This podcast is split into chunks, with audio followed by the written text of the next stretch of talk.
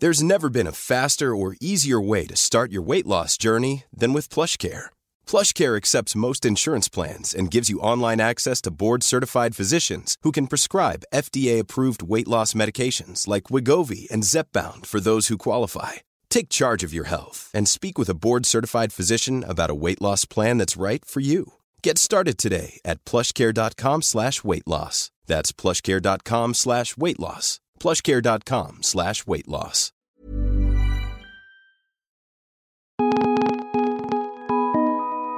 This is the Vice Guide to Right Now, your inside look into the best of Vice. It's Wednesday, May 1st. I'm Sophie Kazis.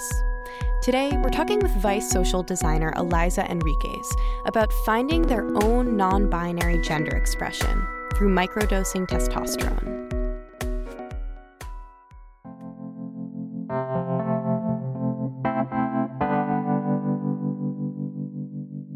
The last time Alyza took testosterone was about a year ago.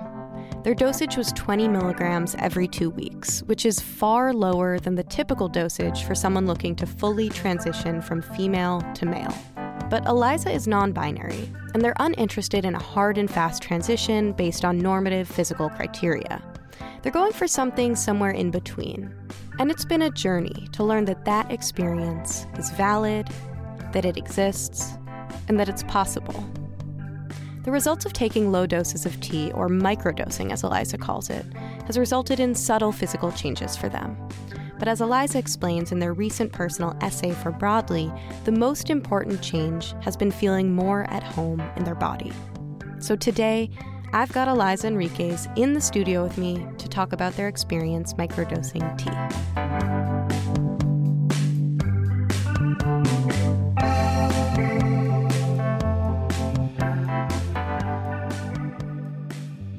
how you doing, Alyza? Good. How are you? I'm good. Thanks for coming on the podcast. Absolutely. I love this podcast. Yeah. So you wrote an awesome and very personal essay. Yes, that's what they say I did. I'm Yeah. sure I did it. I think that you did it. I may I may have blacked out, but it might have happened. um, I read it. It happened. uh, it's about microdosing on T Mhm. and how that has changed your life. Yeah, absolutely. So to start us off, I wanna I wanna start with the basics. Yeah. Will you talk about what non-binary means to you? Yeah, so essentially, um, to me, non binary means not confined by societal conceptions of male and female, of gender, of what those prescribed characteristics could or could not be. Essentially, to me, it means being an individual that's understood as an individual. Yeah, and in your piece, you talked about how you kind of found the term non-binary at 21 years old. Right. Um, and at that point, you kind of felt like you had found language to describe your gender identity. But Exactly. before that, I'm curious, like, how were you navigating talking about yourself and about your gender identity? That's so funny because I have a very specific memory of being in middle school and someone came up to me and they were like, Are you a boy or a girl? And I just told them, I'm Alyza. Like, that's who I am. Yeah. And they, I think that's really profound actually. At the time, I think to me it felt weird and kind of laughable. But Mhm. now I'm realizing that that was just me struggling with struggling with the fact that I didn't have the language to describe like I don't feel like I'm e- I'm, I'm neither and I'm both Mm-hmm. at all times or sometimes at different times. There are days where i wake up and i feel a lot more masculine. There are days when i wake up when i wake up and i don't feel either way. And i know it's kind of hard to conceptualize that for most people but i think it's really just about understanding yourself as an individual person. I do these things because i like the way that they make me feel. I like the Mhm. way that they make me look and not because that subscribes to any specific way of being. Yeah. So at 21, you kind of came across this term non binary and it, it fit for you. yeah How did that change things? So once I found the word non binary, I felt seen in a lot of ways. I felt grounded in who I was, a lot more grounded, I should say. I felt like, I don't know, kind of like a veil had been lifted and like, oh, this makes sense now. Like, there, this actually exists and I'm not, I don't feel like really. I hesitate to use the word crazy, but I don't feel crazy anymore. You know, I don't feel like I'm looking for something that I can't really find. I, I mentioned the piece that I was reading um, this person named Micah's blog about their journey with testosterone and low dosage or microdosing. And a lot of the sentiments that they had throughout the way, uh, th- along their journey, rather, just really resonated with me. I don't know. I felt very like whole in that moment. Obviously, that makes it sound like there was an endpoint and then everything was solved, but it's more so an understanding of like, okay, this does exist. I am this, and now I can officially figure out what that means for me and like what shape that takes for me. Right. And and there are other people who use this term and feel this way and even though people's experiences are different and like non-binary is in some ways a broad term because it can mean different things for people, seeing yourself reflected in this blog or in Yeah. someone else's language is super powerful. Absolutely, and and seeing yourself reflected, and also no longer feeling like okay, maybe I will be the only. Like I always felt growing up, I was the only one in the room. Mm. I I don't think that I ever had a point where I was like I'm completely isolated, but I always was aware of the fact that most of the people in the room, even if they were gay,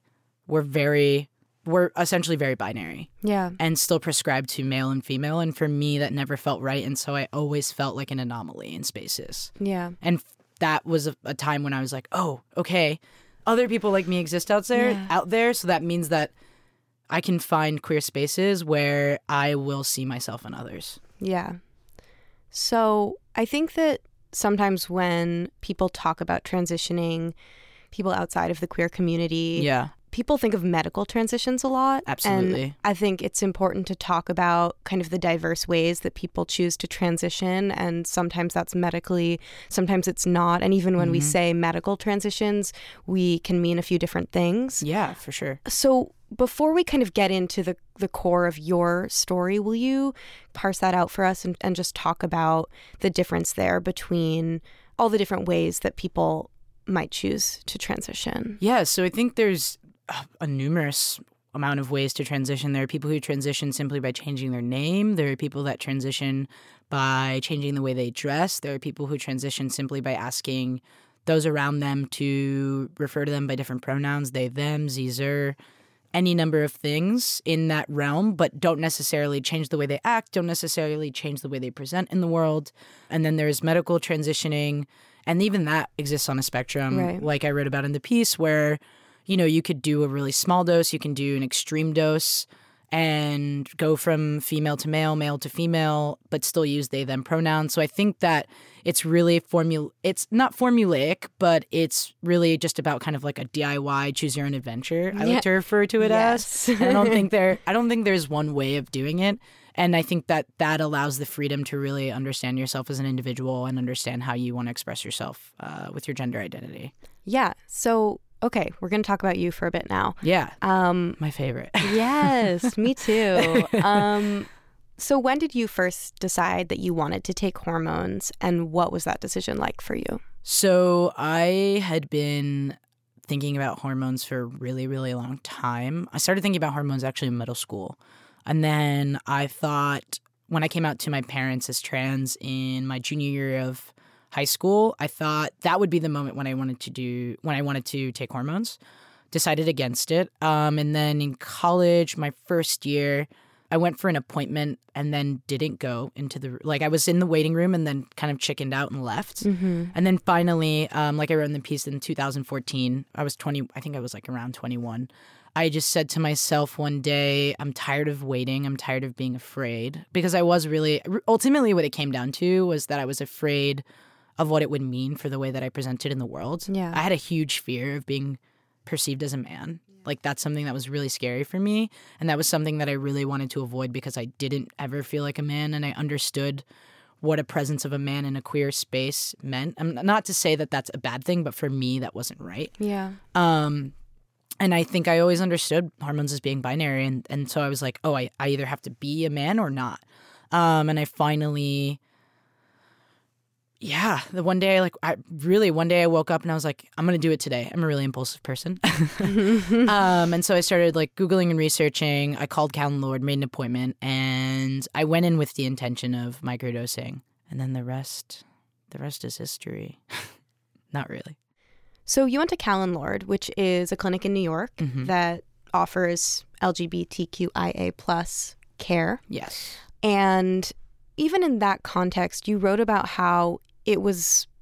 Hard to ask your doctor for what you really wanted, which Right. was to have a non binary hormonal experience. Yes, exactly. Will you talk a little bit about that? Yeah, I mean, I think once I got into the room, I was really fearful of what the doctor might say. Uh, the doctor, plain and simple, just saying, no, we can't do that. That's Yeah. not how it works. And I think that there's a twofold answer for why that's the case. And it's that we don't read accounts of people microdosing, doing low dosage testosterone. And if we do, they're typically in obscure blogs and a lot of Reddit. A lot of Reddit threads and forums. Um, and then the second one just being like representation in media and not really seeing what that may look like, how that plays out over time. And so, yeah, I, I just lied. I said I wanted to do full dosage testosterone. And then when it was readily available for me that day, I left and I didn't go back for a while just because I was, again, it, it, it was born out of fear. Yeah. And I don't think necessarily I'm I'm realizing now or I realized when I wrote the piece that it was kind of like a self-fulfilling prophecy where I was like I'm scared to say my truth to this person because I think that they're going to judge me because Mm. I don't read about this very often or I don't know that this is something I can be Right. where when I interviewed the associate medical director at Callen-Lorde, they told me that it's actually much more common than I thought, and Yeah. that it's been going on, something that doctors have seen for quite some quite quite some time. Yeah, and that's super interesting because, as you said, I mean, you don't see accounts of this in mainstream media at all. I mean, all. your piece is a big deal because of that.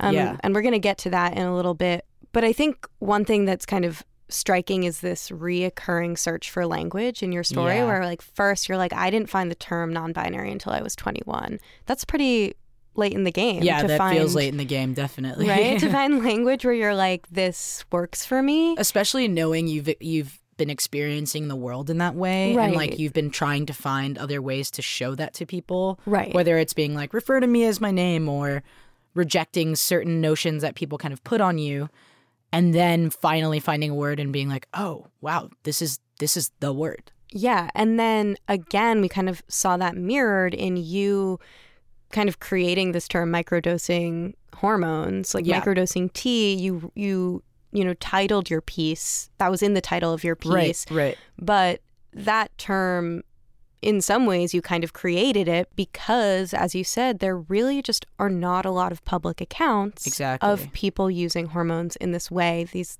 taking low doses of T to have a, a more non binary experience. So, in that context where you were kind of having to forge your own path, how did you first realize that taking low doses of T was even an option and that other people were doing it? Yeah, I I think I revisited the blog I referred to earlier, Micah's blog, and kind of just gained the courage to go to the doctor. And I spoke very candidly with a with a different doctor than I had the first time, and they were actually really open to it. I framed it in this way where I was like, I'm scared of all the extreme changes. Obviously, it's their job to warn you that like there you may go past a certain point that you may not be able to return to, and that's kind of like a different conversation, right? But what my biggest takeaway from that was being able to have an open conversation with my doctor was really like the main influence because I, other than seeing Micah's blog, I hadn't heard of anyone doing it. And then about actually like two months, two or three months into taking low dose or microdosing rather, I met someone who was a creative director over at Posture Magazine who had been doing it for quite some time Mm. also. And as soon as I met them, I felt like I knew. And I was like, yeah. I kind of want to bring this up to you, but I'm not sure how to bring it up to you. And then we got into a conversation, and it turns out that they had been doing the same thing.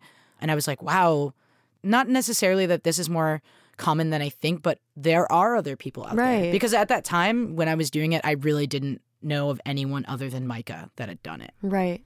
I mean, that's brave of you. Yeah, I, I don't know.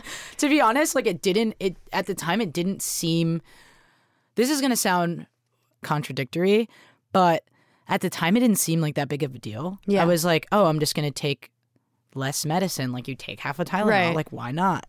It'll it'll just create like a slower treatment. Yeah. But I'm realizing now how scary that is for other people. A lot of the messages that I've been getting in response to the article have been people who are like, "Oh my god, I've been thinking about this." But I didn't think you could. Oh my god, I've been thinking about this, but I've only read about it on like weird blogs in the corner of the internet. Right. Like, is which isn't okay to which bring is like, a Reddit like conversation into your doctor's office. Exactly, and be like, can I do this? And- uh-huh. And there's something kind of foreboding about the medical industry for many reasons, big Yes. pharma, et cetera, et cetera. But also, a doctor is not a therapist. Going into a doctor and bringing in this emotional side of things where I was like, I feel like I need to be able to do this to explore who I really am.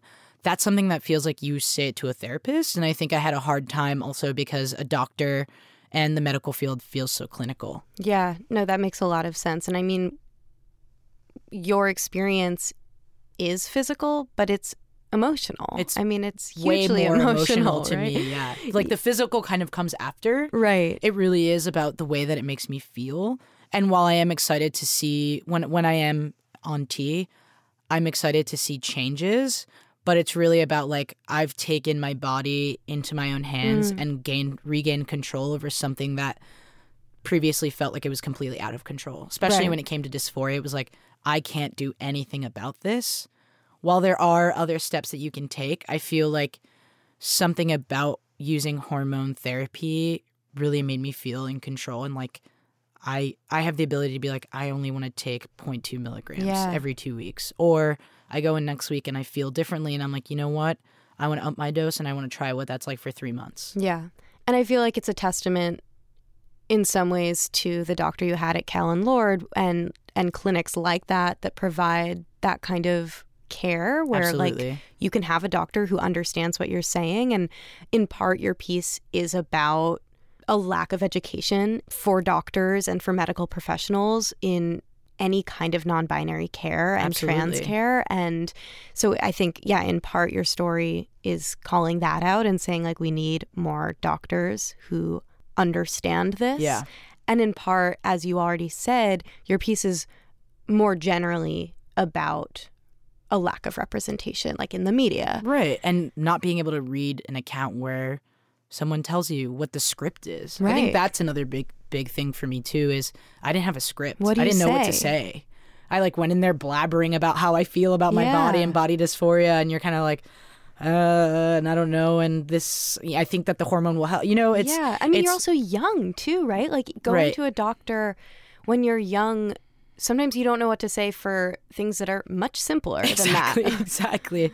Going to the doctor is scary. Yeah. End of story. number one it's scary Uh, Also, something that was interesting that I found while I was writing the piece, doing research. And when I did that research, I often found that there was never a a guide that said specifically for non-binary care. It was always trans care. Yeah. And then there'd be like a little paragraph that was like buried in this like 36 page document that would say something along the lines of you should prescribe dosage based on patients uh, desires. Yeah. And that was kind of like, why is this just like a little footnote? Yeah. I think what I really liked in your piece was when you talked about how so in in even though we're seeing more trans representation in the media, you talked Yeah. about how it's still extremely binary. Oh, yes. Um, like, you know, Laverne Cox on the cover Mhm. of Time. right.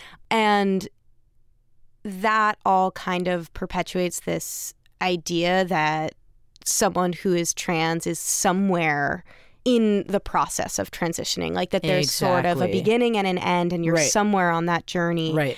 And microdosing T for you has been a way to kind of reject that narrative. Exactly. And I loved, yeah, and I loved how you sort of phrased that and talked about that. Um, Thank it you. was, yeah, it was really powerful. Can you, you. can you talk a little more about that? Yeah, I mean, also shout out to Laverne Cox. I hope it doesn't come Yes, off totally. she's bad. It's not like No, that. it's not just like that, that. people put her on a pedestal as being like, this is transness, and that's not always the case, right? Right. Um, but yeah, I mean, I would say I'm tired of transness being touted as this journey that we're all making and like we've got to get to the end someday and at the end we'll look like this man or this woman or we'll be like wow like I'll I'll read like trans men are so hot and it's just this weird fetishization of the binary and of like mm. of you being this obscurity of the binary like I was once a woman, but now I'm going to be a man kind of thing. That's how I feel like that's how cis people understand it. Mm. For me, microdosing gives me the power to consistently shift, to occupy that middle gray area that I love so much, somewhere between soft and hard, on some days softer, on other days harder. You know, in six months, I'm feeling like I want to go back on testosterone because I want to float somewhere towards a more masculine, harder side of myself. And I think that constantly being able to do that shifting is really, really powerful and rejects the notion that there's an end goal to transness or that there's some specific point you're trying to reach. Because in my mind, for me, I don't think that there ever will be a point. I think that I'll always be feeling I'll I'll always feel different. I'll always want the shift and we all do that in in some way shapes or form. Right. i feel like we all do that in a different way shape or form every single day. It's just a matter of how you do it. And people aren't used to there being a medical way to do that. Right. So you're a media maker. You are a photographer. Mm-hmm. you obviously wrote this piece. Right. you're a filmmaker. Yeah. Yeah. Yeah that's right. Trying to claim that in 2019 claim it. Um so I'm positive that you have thought a lot about this, but what kind of media representation do you want to see? Because with your piece, I mean, you're kind of creating, right, in a way, what you didn't see and what mm-hmm. you needed, mm-hmm. and um, I know like a lot of people have responded to this piece, sort of saying like, "That's me. Thank you so much for writing this. Like, yeah. I didn't know that that was possible." But w- what else do you want to see? It's interesting that you say that because I'm currently working on a project with a friend of mine that is untitled right now, but we'll go with the title Non Binary Nudes. And it is documenting non binary folks nude in a way that makes them feel either attractive, sexy, empowered, so that people understand the variety of bodies that are on non-binary, right? And the differences. It's it's trying to capture like maybe there's someone who's medically transitioned, maybe there's someone that hasn't, maybe there's someone who has what is perceived uh, in the larger society as a female body but identifies as non-binary right. and identifies as masculine right so it's trying to kind of capture the wide range of non-binary bodies that are out there so that way when you look at when when me as a non-binary person look at that i see myself because yeah. i think that's like for me it's the largest absence and the hardest part about being non-binary is not seeing your physicality in the media because we're so media in general is just so engulfed in how what people look like, right. how tall they are, how muscular, how skinny, etc. And we all fight that every single right. day, right? But I think specifically with people who are non-binary, it is so important to document the, the spectrum of people right. that it can include, the spectrum of bodies that it can include, and it gives you a sort of like solace and as, and you recognize yourself, you see yourself for the first time. And your photographs are incredibly beautiful too, and I think that there's something powerful about taking really beautiful kind of artistically shot like professional looking photos that just sort of represent that diversity right. of of bodies and physical forms and like right. that these are beautiful people in beautiful photographs. Right. And and it's also interesting to think about in the context of like art history. Right. And how queer bodies have been absent from art history. And I think even now when we see queer bodies photographed, nine times out of ten, they are still like I don't know, for me, like the the nudity or the display of the body oft when it's related to queerness is often still grounded in very, very binary terms. Yeah. Like the body types that you see are either those that have transitioned or those that are very well groomed, worked out, etc. And I think reclaiming that ownership and saying no queer bodies, there's a much wider range and also these are beautiful photographs that deserve to be in museums right. so people see them so people get used to them so people understand them that's really powerful yeah and i think that for me i want to see you know, we've seen projects around queer people documenting faces mm-hmm. um, and who people are, talking about their stories. But I think for me, I want to see queer people in context yeah. more so. I think that's what that that is something I really want to see in the media landscape. And it's something that I think is starting to gain momentum. Yeah. Understanding, like, for example, one of the components of the project is we're photographing them in their rooms, Mm. like, the, or their studio, wherever they feel the most comfortable. Because I think that's, as a queer person, I think that's where you start to understand, like, who you are.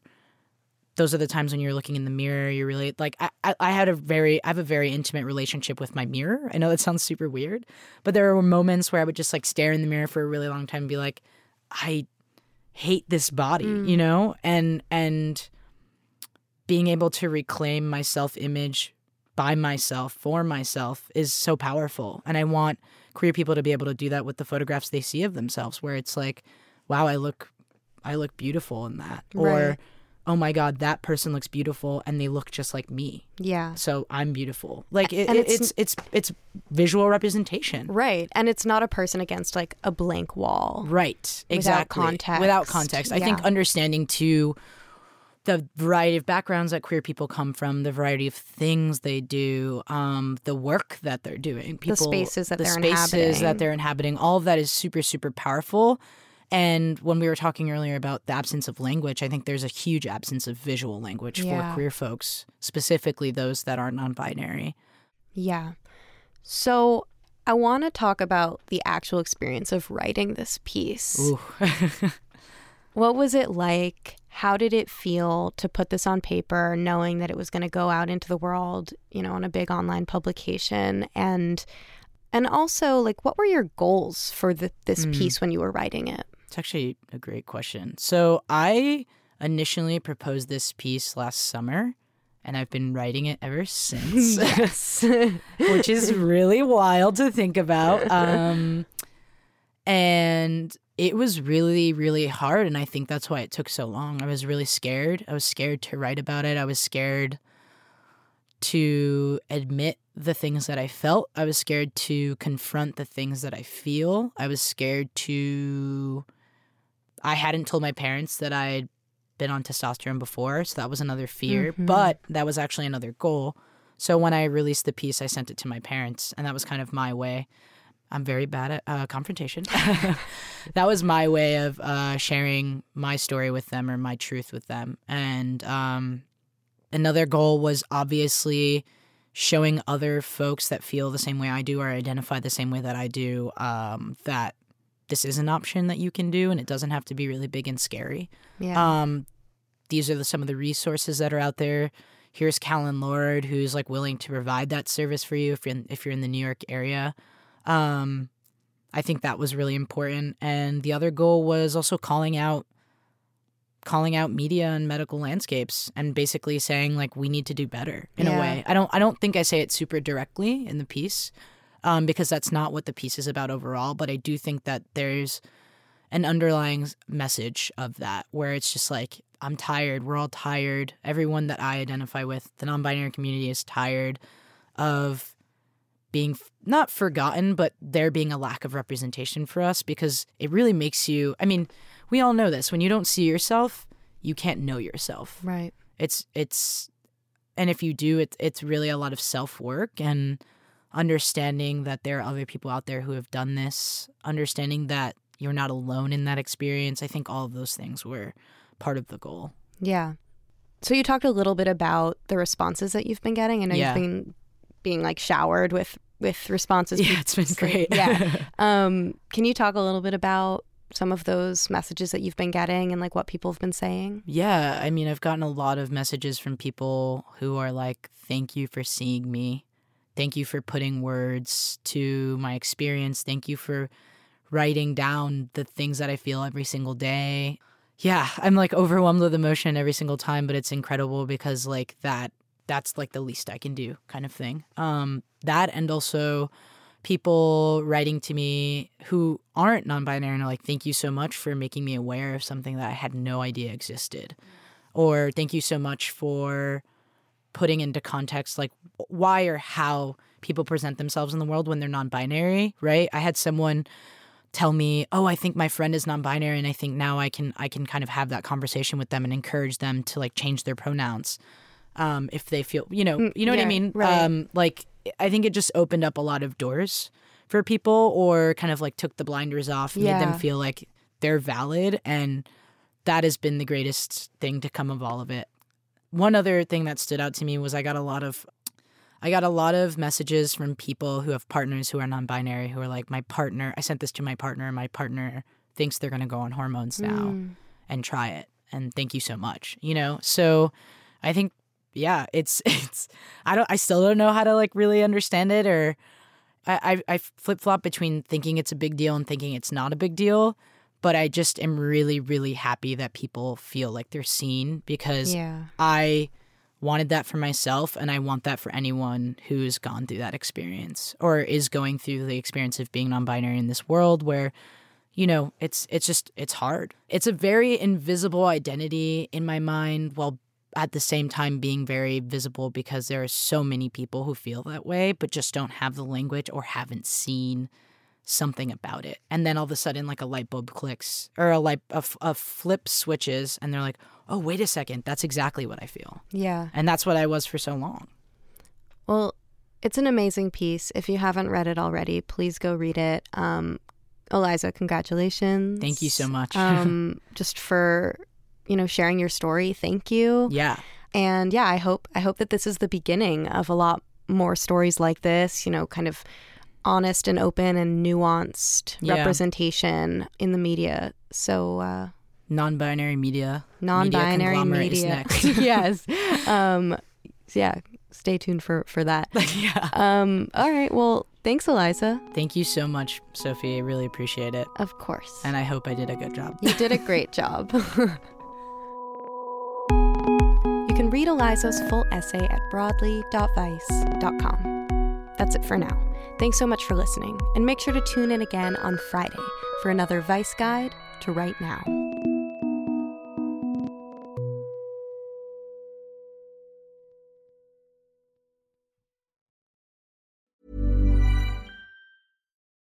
For the ones who work hard to ensure their crew can always go the extra mile, and the ones who get in early so everyone can go home on time, there's Grainger, offering professional grade supplies backed by product experts so you can quickly and easily find what you need.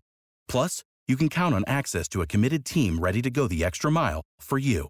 Call, clickgrainger.com, or just stop by. Grainger, for the ones who get it done.